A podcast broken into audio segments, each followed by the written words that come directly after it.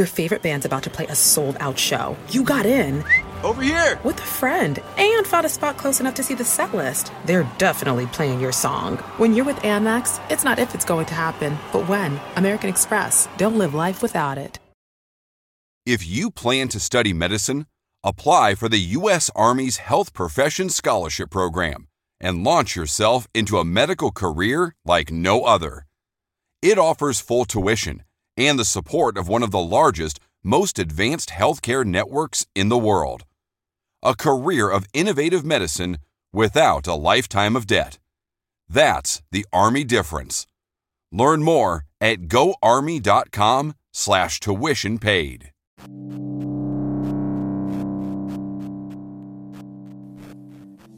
Conflict resolution. It's something that I think we all need over the course of our lifetime. We're dealing with conflict on a regular basis as we grow up to deal with jobs, family members, friends, colleagues. At some point, there'll be tension. It's how we deal with that tension. My guest today is Natalie Garramone. And Natalie, this is what she does for a living. It's help corporations, families, just variety of people deal with conflict and then provide mediation with that. It's a fascinating topic of discussion because I think conflict is so universal to everyone. So it's something that I think my audience is really going to enjoy. So I encourage you to listen with an open mind and check out the conversation that I had with Natalie Garramone. Awesome. Fantastic. So, how is your day going? It's going all right. It's going pretty well. It's been a pretty chill day so far. So, how about you? Uh, it's pretty good. Uh, it's pretty busy. Um, I feel I'm always busy in the morning, but then like it kind of levels out the rest of the day, generally speaking. Then a little busy later, but uh, it's good. Well, thank you for being on my podcast. I really appreciate it. Good. Me too. I'm excited to be here. Well, I saw you on I think that's Site Spot a guest. It's been a little while, mm-hmm. and uh, it was I think it was the whole conflict resolution deal thing that it caught me. I get a sense about people when I scroll over their stuff. And so I was like, what is this all about? This conflict resolution at work? I mean, it sounds like something, but like, what's the nuts and bolts of it, you know? Yeah. Yeah, that's me. Um, so I do conflict resolution and mediation. That is the area of work that I practice in, which kind of scares some people off sometimes when they hear it. Because, um, you know, the first thing that most people think about when they hear the word conflict is kind of a negative association or a negative personal or professional experience they have had. Um, but a lot of the work that I do, my 12 year old stepdaughter sums up as helping people talk to each other. So that is that is the nuts and bolts. It comes down to communication um, a lot of the time, but there's a lot that goes into that too. A lot of nuance. How did you get into this work? So for the past decade or so, I have um, been in the organizational development, learning and development, change management, culture strategy, whatever you want to call it, kind of field, but mostly related to how organizations, uh, the people in organizations work, change, perform, and develop. And what I ended up kind of finding was that, or what people shared with me was that I'm very comfortable in um, the middle. I am good in tough situations, kind of difficult situations. And so I started to explore this idea of um, of workplace conflict resolution and mediation. And you know, the other thing that I'll add is, you know, in a lot of the organizational change, change management strategy work that I was doing, a lot of my work was going into organizations around the globe and talking to frontline employees about big initiatives that their leadership wanted to enact um, or initiate inside the organization. And honestly, what happened in most of those sessions was people would just, you know, view me as a sounding board, someone they could vent to, someone they could share um, their grievances with about things that they may have, in some cases, were holding on to for you know several years, maybe since you know the last reorganization of the company, and that things that they felt you know didn't really feel ever got resolved. So every time that would happen, I'd kind of bookmark it in my mind and say, all right, I think there's kind of something here. And um and that's sort of how I ended up getting into it. I started shopping around that idea, saying, I think there's a need for this in the marketplace. I know some companies are out there doing it. Um, but what would it look like if I did it? Um, and even you know starting to see if that's something i would actually enjoy and it turns out i really do enjoy it and i feel like I've found my passion in the work that i'm doing now so what is it about you and your personality that makes you feel comfortable in the middle that's a good question glasses um, have come off it's getting serious yeah um, so all right so on a personal level um, i come from a um, a I'm a child of divorced parents, separated at a really young age. Mm-hmm. Um, I think that puts any kid who goes through that in a in a different situation right out of the gate, right? So you learn how to kind of deal, communicate, split your time, split your mind in um, in a way that kind of benefits you, certainly your siblings if you have them, and and your parents and your family and so i think i have always from as long as i can remember kind of had that that mindset of um, or kind of behaviors of like peacemaker if you will kind of like mm-hmm. all right what, what do i need to do to kind of like keep the peace um, when i was in middle school i joined the peer um, the peer mediators group. So there was kind of like a middle school kind of, you know, we didn't really do much and I can't even remember how long I actually did it for. Yeah. But it was a kind of, you know, a pilot program at my middle school where students would serve as kind of mini mediators for other students who were, you know, who maybe got in a fight or were having an issue in the classroom or something like that. I don't know how equipped, well equipped we were to actually be doing right. it, but there was always an advisor there with us. Um, but just the notion that I was kind of, you know, have have intuitively been drawn to that sort of stuff. Um, and you know what people have told me a couple clients recently have shared with me that they feel like they can be themselves with me i don't know exactly what it is about me i like to think i have kind of a a warm and inviting personality i hope that's the case but um yeah. and and yeah people often tell me they feel like they can kind of open up to me so um so hopefully that that plays a role in it. So, I mean, it's fascinating. I mean, do you feel that you thought that there was a market for this because it's fairly common mm-hmm. that there's a lot of conflict or um, tension in corporations, workplaces, whatever it may be? Mm-hmm. Yeah, I mean, I think for sure. And one of the things that I say in a lot of the, you know, workshops and stuff that I do is, you know, we have kind of as a society, especially in the United States, been conditioned to, I'm going to say, like, be polite at work. Um, for, for a long time. That's actually it's changing now. It's actually been polite at work. Like, explain that.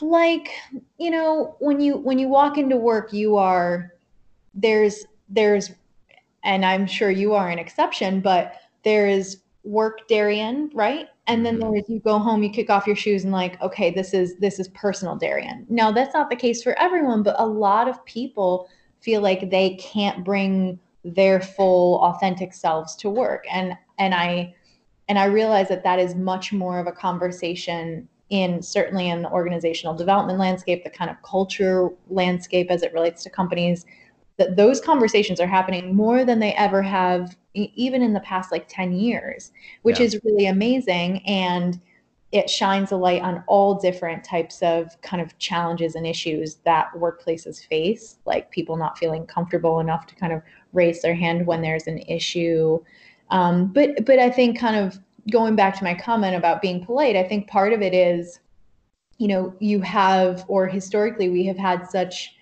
um, or have been encouraged to have such a clear delineation between like being professional and being ourselves and there's inherent tension there. So if you feel like you're showing up to work as a sort of it's you but it's sort of a different version of you.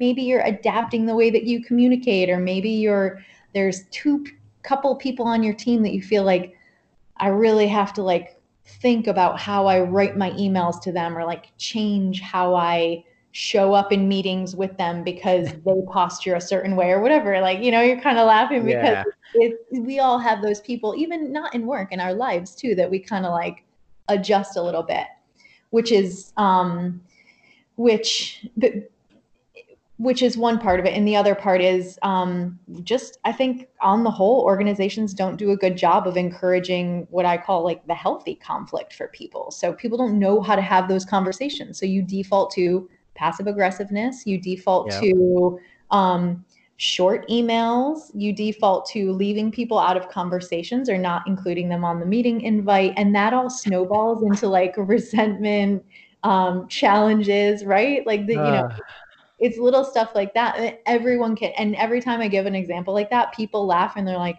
holy crap, I, I, I that's my everyday. Like that's what I go through. Really? Yeah. Wow. That's, yes. You know, it's funny. I, I think I was more I was drawn to you because I I that was something that we worked on like when I used to run a very high end luxury gym for over a decade and mm-hmm. we had great staffing but one of the things is I wanted people to be themselves. Mm-hmm. And like I was laughing when you said you're laughing I was like I never wanted people to be like work the work version of themselves versus right. I said just be yourself. You're good enough who you are because you're human you're bringing your humanity to work it's just it's impossible not to well i never understood this whole thing people were like leave it but leave it at home you're right. at work you know what yeah. i mean it's weird yeah. to me well you sir are an exception to the rule then because that is i mean it is a real struggle for a lot of i'm going to say leaders in organizations because it requires it requires vulnerability and I will say a high degree of self awareness and understanding of oneself to be like, this is who I am, and I'm gonna unapologetically be me. So you might as well might as well unapologetically be you, right? Yeah. But why are leaders put in position who don't know who they are? Oh man, that's an awesome kind of philosophical question. I That's mean, right. does anybody ever really know who they are? I don't know. I'm like, I don't know. I, Do you know who you are?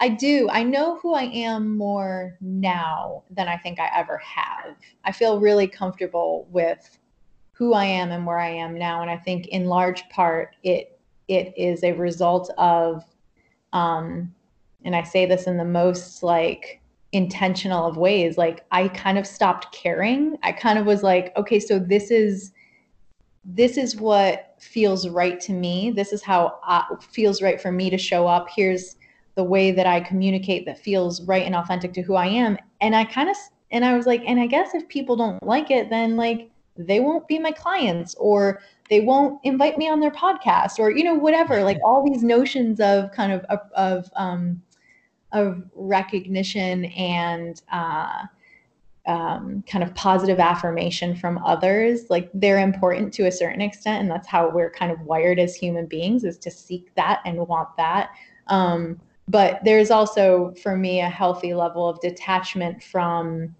um, allowing that to drive what I do and and who I am. So so so I think there's a lot that I've gone through and a lot of practice and learning that I've put in to get to that point about myself. And I don't know that everyone, especially in let's say corporate America, who's kind of climbing that ladder and hustling, has the time. They may not be fortunate enough to have the time to do an, a nine month uh, 200 hour yoga program or a four month mindfulness based stress reduction program where you're just sitting and meditating and kind of learning mindfulness techniques right they're they're grinding every day and and there are not many or there haven't historically been many organizations that are like no no no take a 20 minute break and go to the you know yoga den to kind of clear your mind and figure out who you are as a leader and kind of reground yourself. That's happening more now, but they just, I, I don't think people have been given the permission or time historically. So that contributes to it for sure.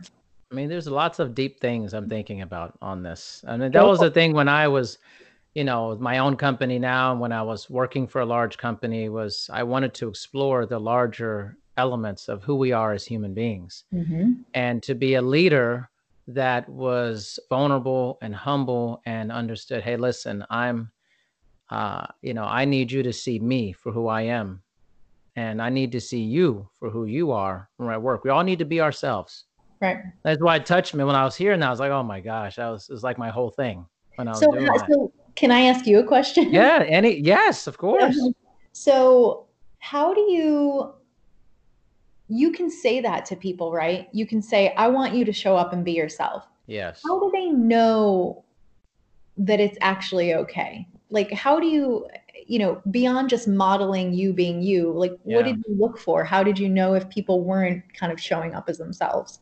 Totally good question. Um, so, one, I used to do these things called like little kick it meetings. That's what I used to call them, like kick That's it. So, cool. we were like, yeah, they're just, you know, they're like five minute meetings and it wasn't like I was always like scheduling them so much, make it formal. It's just like I think as a leader of an organization, you have to just kind of walk around. You gotta, you know, you see people when they're like eating lunch or they're just kind mm-hmm. of doing something, uh, and you say, hey, you know, just just chat with them and start to find out.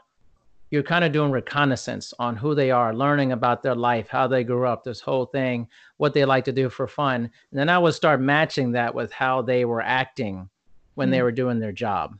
Mm-hmm. I'll say, is this is this showtime, Bob, or is this like, you know, at home? And I would match it and I'd say, hey, listen, you're telling me all these things that you're a bubbly person and you love this and that, but then you're very cold out on the floor when you're training people. Yeah. What's what's going on with those two things? That yeah. That's not these two people need to be the same.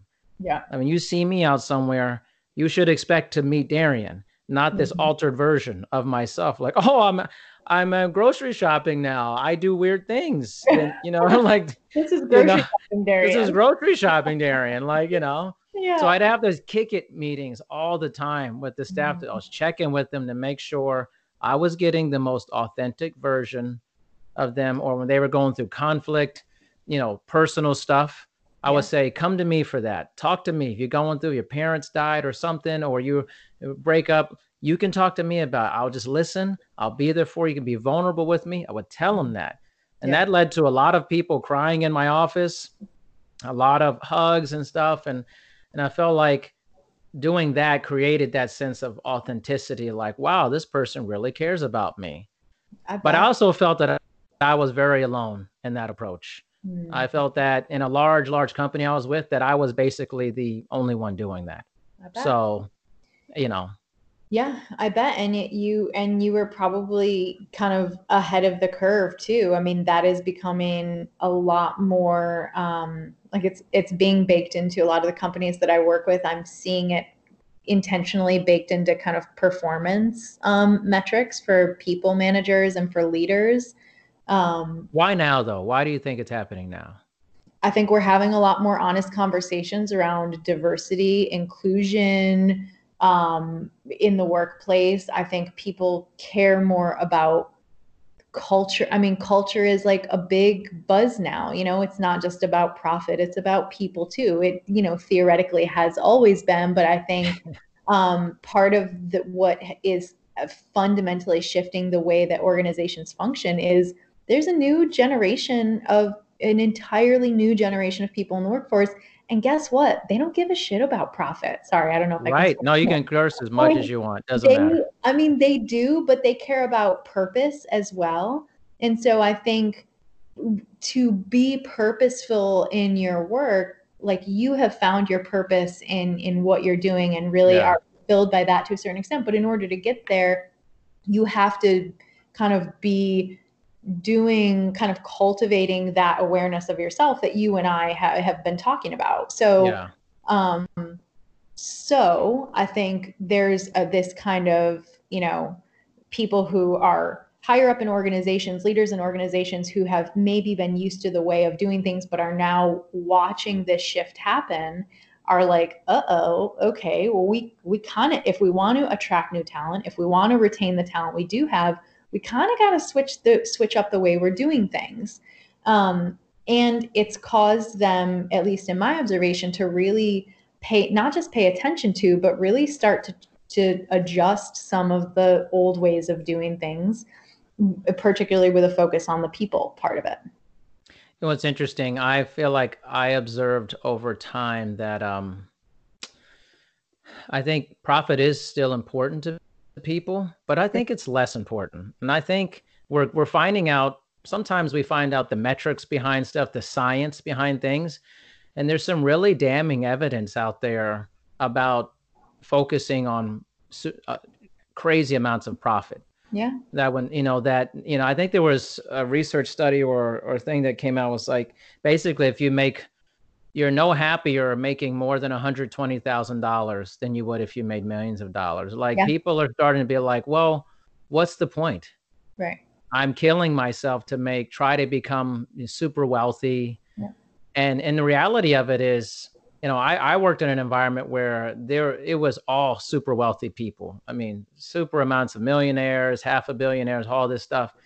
I didn't find that they were any happier than I was or, or like that their life was so much better than mine. I still could go on vacation. I could do fun yeah. things. We could all mm-hmm. do very similar things. Right. And so I think in the workforce is changing also because I think different generations, they're just willing to quit if they're not happy in their jobs. This is true. You're right. Right. Yeah. They're just willing to quit. And I think they're not like like my parents' generation or grandparents who was like, I'm gonna stick out this horrible, right. horrendously bullshit job for 30 years to get something out of it. Right. You know, people today are like, forget that. I'm not doing that. You know. I think you're absolutely right. And I think part of that, ha- in order to make a decision like that, you have to be pretty clear on what matters to you, right? So I think that is, um, I think that's another big differentiator between like, you know, our parents' generation and even, you know, people who, who certainly are are younger than me entering the workforce who are like, I have my priorities straight. Here's what I care about. I care about X, Y, and Z.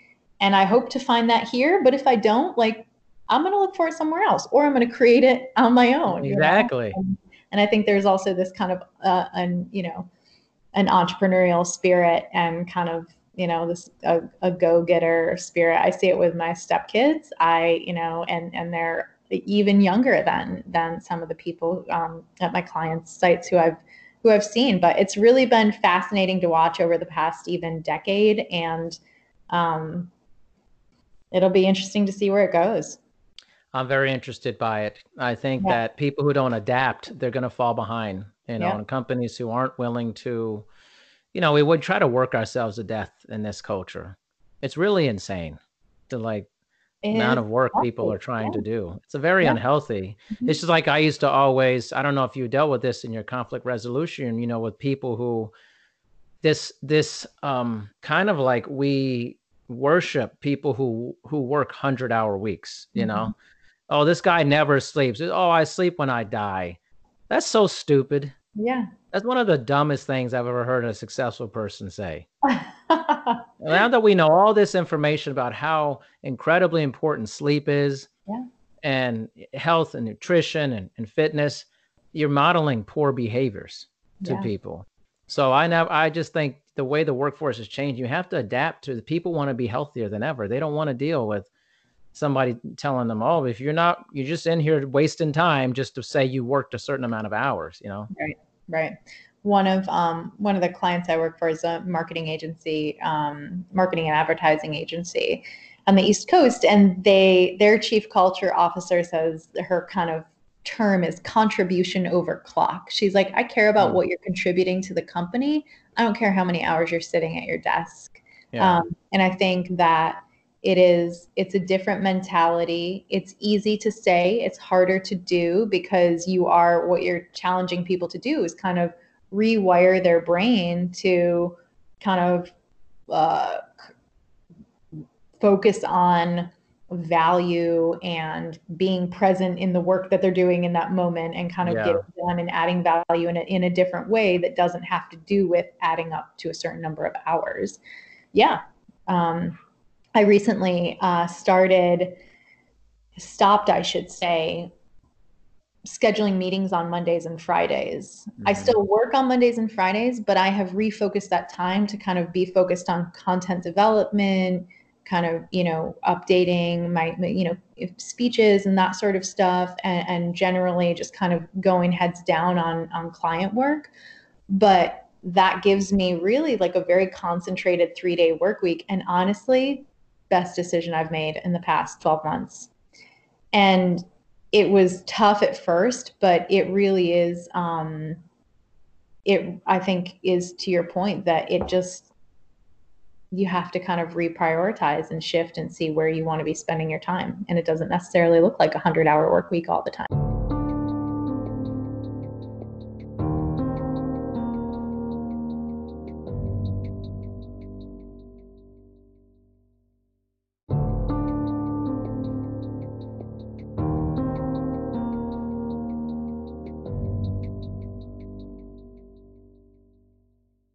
I think we get this thing like people kind of look at people who don't work a lot and they go, "Oh, they must be lazy."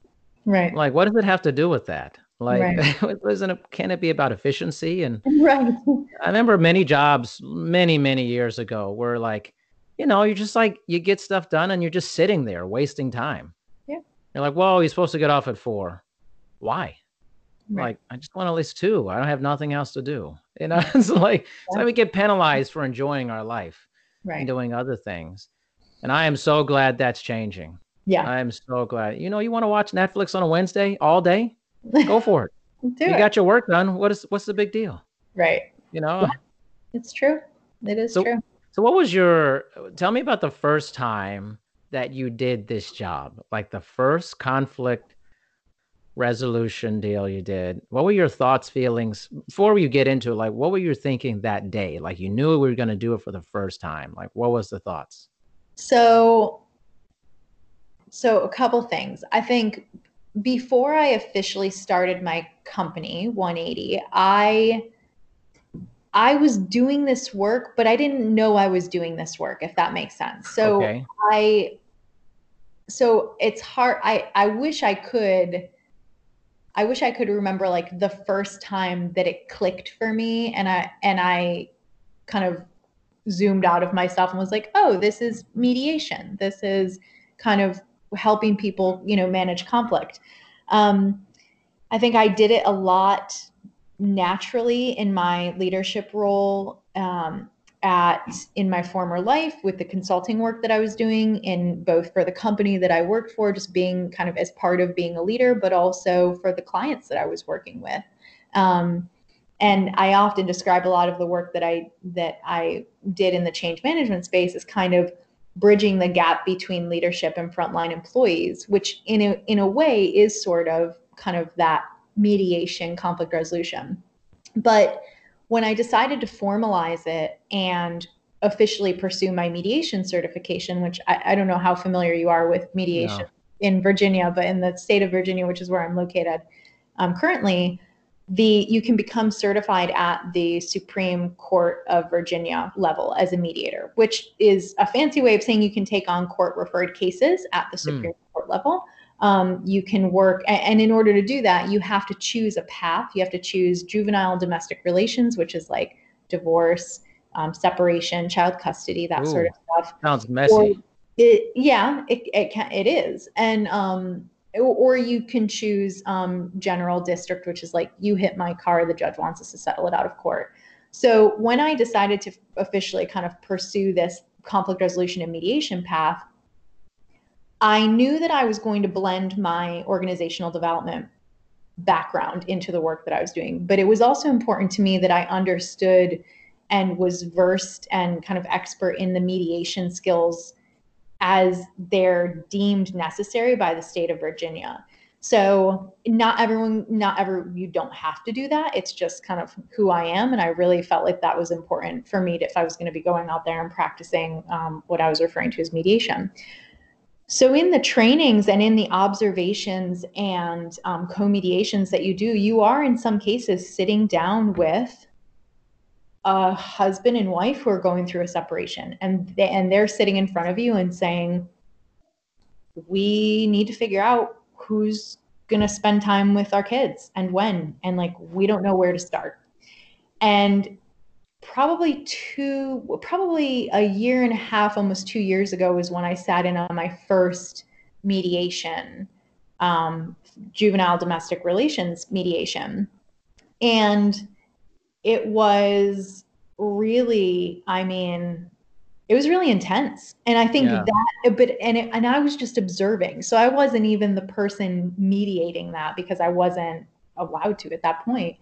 Um, on the family level. And so uh, that was the first time I think it hit me that, wow, this is really difficult. The dad almost walked out of the room. And if that happens, like you can't, it, it both parties have to be willing to participate, which is a, a um, philosophy I carry through to my workplace mediation because if one person's willing and the other person is it's it's just not isn't it's just not going to right where or it's not going to be as productive as you'd want it to be um, it ended up being a really successful mediation and they got to a place where they both felt good about where they landed.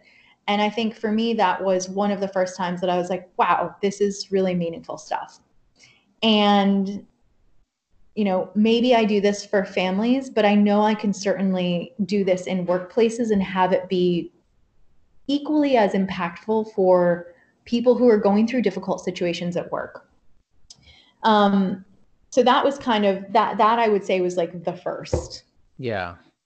What's the intensity like? I mean you mentioned the intensity like those moments i would imagine and especially like maybe like custody mediation and all that stuff there's got to be a high level of emotion like really almost exhausting you know yeah, um, there is, and I do. I've had, um, I do. So in the the work that I do, certainly in the family stuff, there's a lot of emotion. Um, in even in the business partner mediations that I do. So in some cases, I work with I have clients who have two or more business partners who maybe right. aren't eye to eye. Maybe they started off and they were all super on the same page, and the business has grown, which is awesome. But their roles have morphed and shifted to the point where they're stepping on each other's toes or somebody's not as invested with time and energy as the others are. And so it gets to this kind of messy place where they're just misfiring.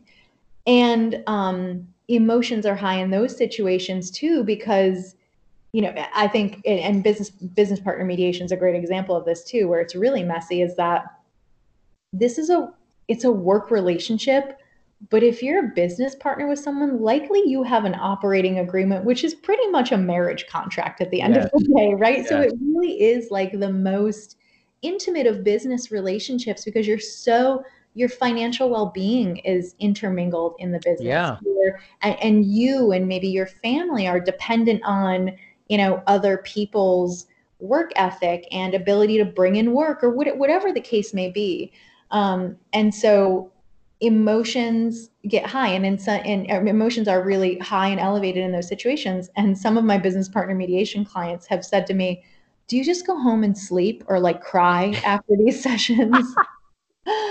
Which is funny. I don't. Um i think i you know i i, I don't i don't. I, there are days when i'm more tired than others and i think certainly you know certain situations can be more draining than others. But I think the people that go into this type of work, who I know, who I've observed, and from what I know about myself, um, there is, you know, there's kind of a grounding energy that kind of rises above that emotion and that's i think why people like me do the work that we do because we may there's something a little bit different about us where we're a little bit more yeah. comfortable in those situations and able to kind of not just hold it down on our own but allow other people to feel like they can kind of work through those emotions and then c- come back down to a more comfortable place. I do you think it's just naturally your thing, or are there any practices you do to keep yourself sane while you're doing this? Yeah, that's a good question. Um, someone asked me that before. I in the past uh, like 12 months, I have been doing boxing, which is just like boxing. a complete yes, which is not. It's not to say like I have a ton of rage I need to get out.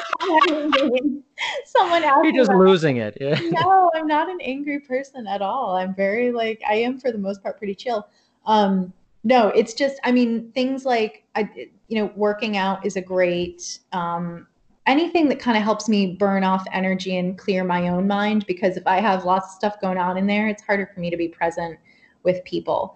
Um, the biggest thing I do, and honestly, this is what people tell me sometimes at the end of a session, they'll say, I feel like you didn't say anything and I just talked the whole time. And so listening, like just practicing my truly like active listening skills, which I know is like communication 101, but it's really difficult to do. And especially when you have two or three people in a room who all have something equally valuable to say, to be able to listen not just for the words that they're saying but for what they're actually saying if you if that makes sense. Um, yeah. and and that is you know it's a tool that i teach in my conflict um, workshops which is the onion tool in mediation. We call it the onion tool because there are different layers to a conversation right? You can tell me you know you can have your your um, position on something which is what you're saying that you want but underneath that layer is what you're actually interested in which is what you're motivated by or you know what you're actually trying to get out of a situation. And then even below that layer is the need that you need to have satisfied like kind of like maslow's hierarchy of needs. Yeah. like you're not what you're saying you want may not be at all what you actually want. And so as a mediator as someone kind of brought in the room to help manage that conflict or tension, you have to be really, really excellent at listening for all the layers of everyone's words and body language and you know tone and all of that. And so i don't um i am I try in order to do that you just have to kind of make sure your own mind is clear and also check yourself before you get into a room to make sure you're not bringing any of your crap in there that's going to yes. project you know into what they're saying. So i think that's kind of that's it's what i try to do. And then you go boxing and you imagine their face is right there. You... it is such a good workout. it, it is, is a good workout for sure. so intense uh yeah and they and they blast the music really loud so like yeah. you can't think it's just a total mind clearing and it's fun. exactly that's a huge benefit of exercise i always say to people is it's a for it's a it's a forgetting machine in yes. a sense it, it literally like your brain is always processing all this information on a regular basis all this data is coming in tremendous amounts yeah. then you're reflecting upon it when you exercise, especially very hard exercise, it's like it doesn't exist. Yes. You get a break from it. Yeah, totally. And so I think it's a wonderful uh, thing about it. So I mean, you could you could tell me the truth if you're if you're really thinking about hitting these people. It's fine. no. no, I didn't think so, but you know, you could tell the truth. No, I've been trying to play um, get good at tennis too. I've been trying to practice. Really? So just you know, a different trying to engage my brain in a different way yeah, tennis is awesome. I uh, I've played it many times, and I've hired a lot of tennis pros throughout the years. It's actually a hard game to get good at. You got to really play a lot. Um, but I digress here. Um, the boxing thing threw me for a second, honestly. Sorry, I know. I don't know if I believe you, but uh, Title Boxing Club, Richmond. I'm sure there's love it. The shout out, boom. so, in frontline employees versus you know like corporate leadership i want to look at it both ways. So the frontline employee what's usually the most common sticking point they have with let's say the leadership of their organization? I'm going to lump two together okay. because i think they're they're interconnected. Um, i would say communication meaning a decision is made, a change is made, something that affects their jobs is is happening. But they have some of the details and not all the details. And the thing that i'm going to link it to is transparency. And we talk about transparency a lot in kind of high performing teams and successful organizations. But transparency in an organization is a balancing act, right? And not many leaders know what that could and should look like. So when you're communicating something potentially sensitive, there's only but so much, whether it's about personnel changes or an organizational restructure, or maybe there's going to be layoffs, or maybe someone on your team is leaving. Um, even if someone's going out on maternity leave, you know, we have to be mindful of people's privacy. And you also, as a leader, are kind of trying to to walk a little bit of a tightrope and not getting people too nervous about any particular thing. But there's still a great deal of kind of communication that you have to provide in order to have people be informed. And so I think when so much of the work that I do ties back to communication. Um, but there's a deeper rooted, I'm, I'm going to say issue or a deeper rooted kind of element of it too, that is, in my opinion, and I think there and there are many other kind of well-known, much much more well-known than me, and uh, well-published authors out there who would say trust and respect are at kind of the core of that um, at the core of that, at the foundation of any, you know, positively functioning leadership direct report relationship, leadership frontline employee dynamic. Because um, at the end of the day, I should trust that you are communicating all of the important details to me. And if I don't, then guess what? I'm going to view you as holding information back. I'm going to not view leadership as being transparent. I'm going to think there's more to the story and so on and so forth. We fill in the story, we create our own stories based on the information we know and our own life experiences, right? Or our experiences with a particular right.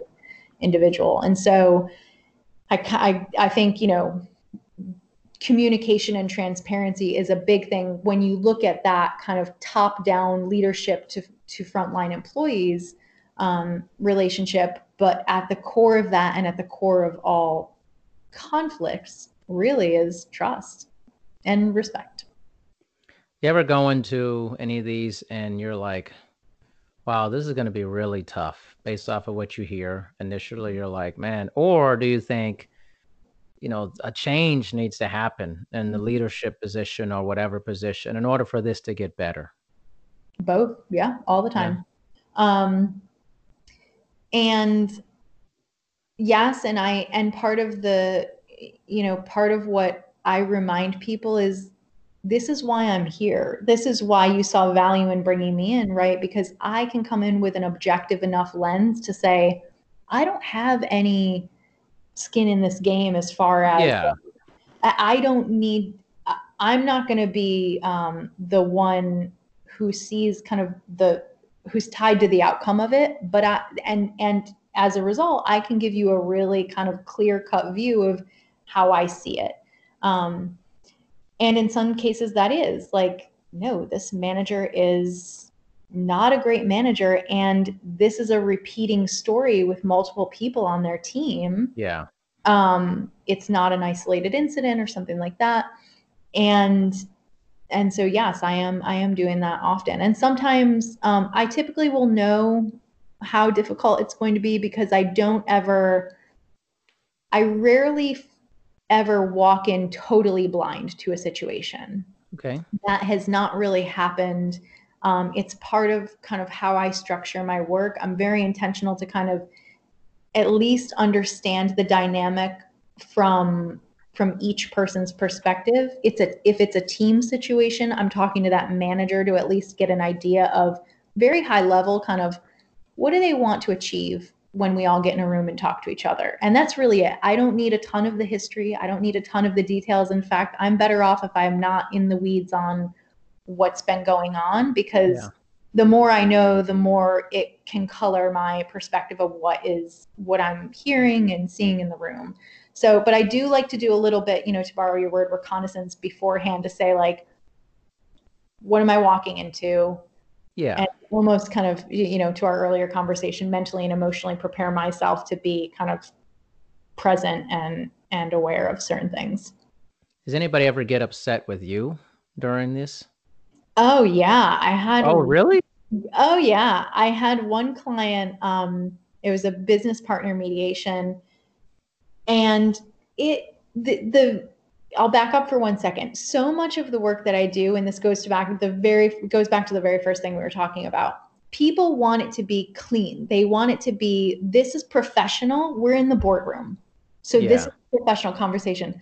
but we're all humans at the end of the day. Like we have emotions and things get messy. And so, related to that, I was doing a business partner mediation between three business partners.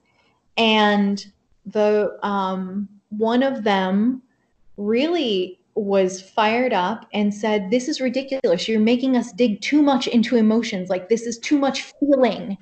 And this is not what we're, this is not what we're here for. And I was like, Okay, what's up, you know, what's upsetting you about that? Or what, what, you know, trying to basically understand what was so upsetting and, um, and allowing him to kind of get fired up and then you know, there as a mediator, you have to let people work through the emotions before they can kind of get back to that place where they're like, okay, sorry, like I, I, needed to step out for a minute or I needed to get that out of my system.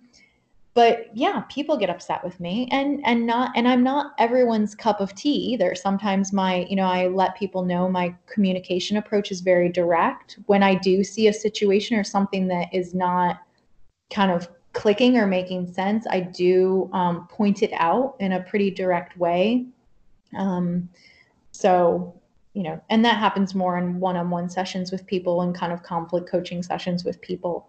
Um, but everyone, yeah, everyone responds in their own way, and you kind of have to give them space to work through that. And and I try to do my best. people situations. are funny, aren't they? They are. People are very different. You know, it's like I mean, I think, man, I've been alive for 41 years, and I'm I feel like I'm still surprised at stuff. Yeah. I'm like, really? I'm like with this and that. Fascinating, yeah. You think when people get older, you think, you know, people get uh they get more wisdom, or that they, you know, maybe they slow down in their anger.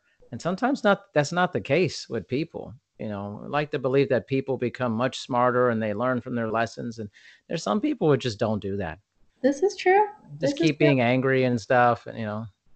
And one of my, um, you know, one of my mantras in the work that I do, and I think kind of going back to the question you asked me earlier, just you know, kind of to, you know, do you ever kind of take this, take it with you, or kind of feel mm-hmm. like tired or anything? I think part of the reason I'm able to decompress a little bit more quickly or detach, if you will, is because at the end of the day, there's only but so much that we as an individual can control. And so I have to consistently remind myself about, you know, what is it that I can actually do something about? Um, and and what is out of my realm of control and the things that are out of my realm of control like whether or not someone is going to change or how well they handle their own emotions in a meeting there's not much I can do about it. Um, but I can focus on my own reactions and how I how I show up, and that's a lot of a lot of the work that I do too. Is kind of helping people um, increase that self awareness and um, how they're showing up, if you will, um, in conflict situations.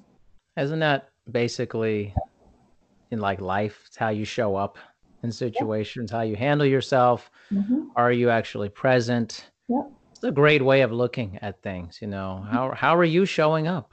Yeah. You know, are you showing up and you're happy? You know, are you dealing with things appropriately?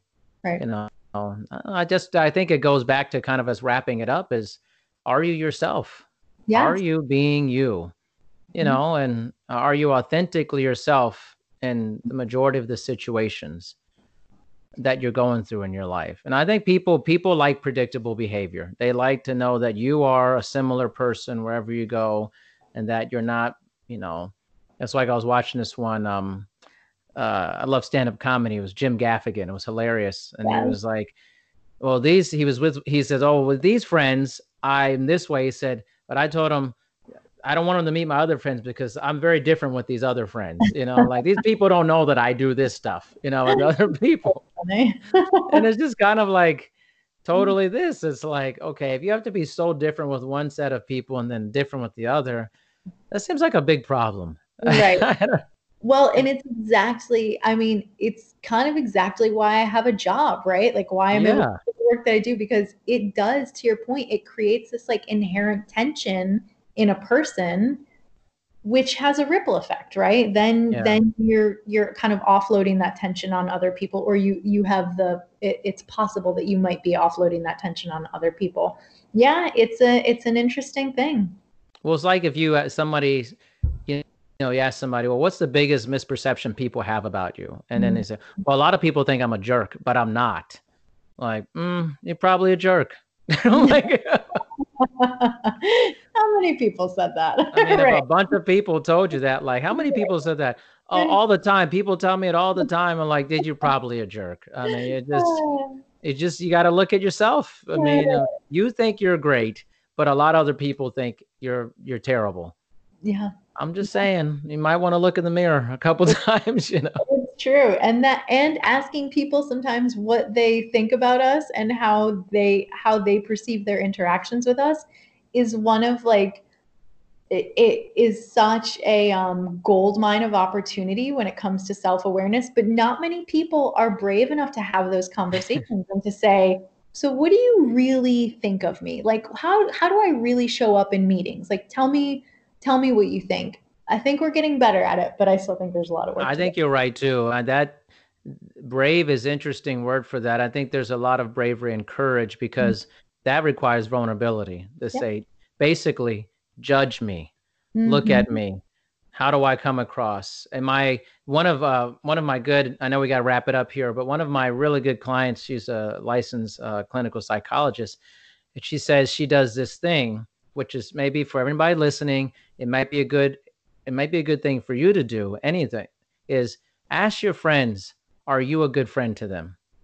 And say, am I a good friend? And am I a good friend to you? Like, how is my friendship with you? Do you think I'm good at being your friend?